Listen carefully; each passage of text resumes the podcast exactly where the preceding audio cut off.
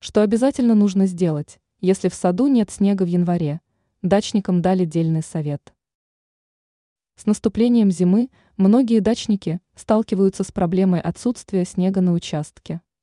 Чтобы растения смогли благополучно перезимовать и не погибнуть из-за низких температур, необходимо позаботиться об их укрытии.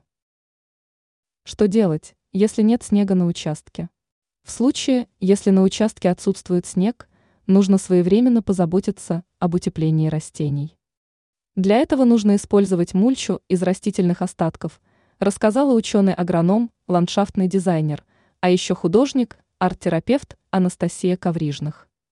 В случае отсутствия снега из-за оттепели в декабре-январе стоит провести утепление растений максимально толстым слоем мульчи. Для каких растений опасно отсутствие снега в январе?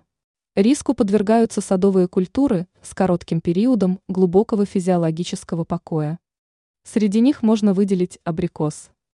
Растение спит примерно до Нового года, а в случае продолжительной январской оттепели его почки могут просыпаться.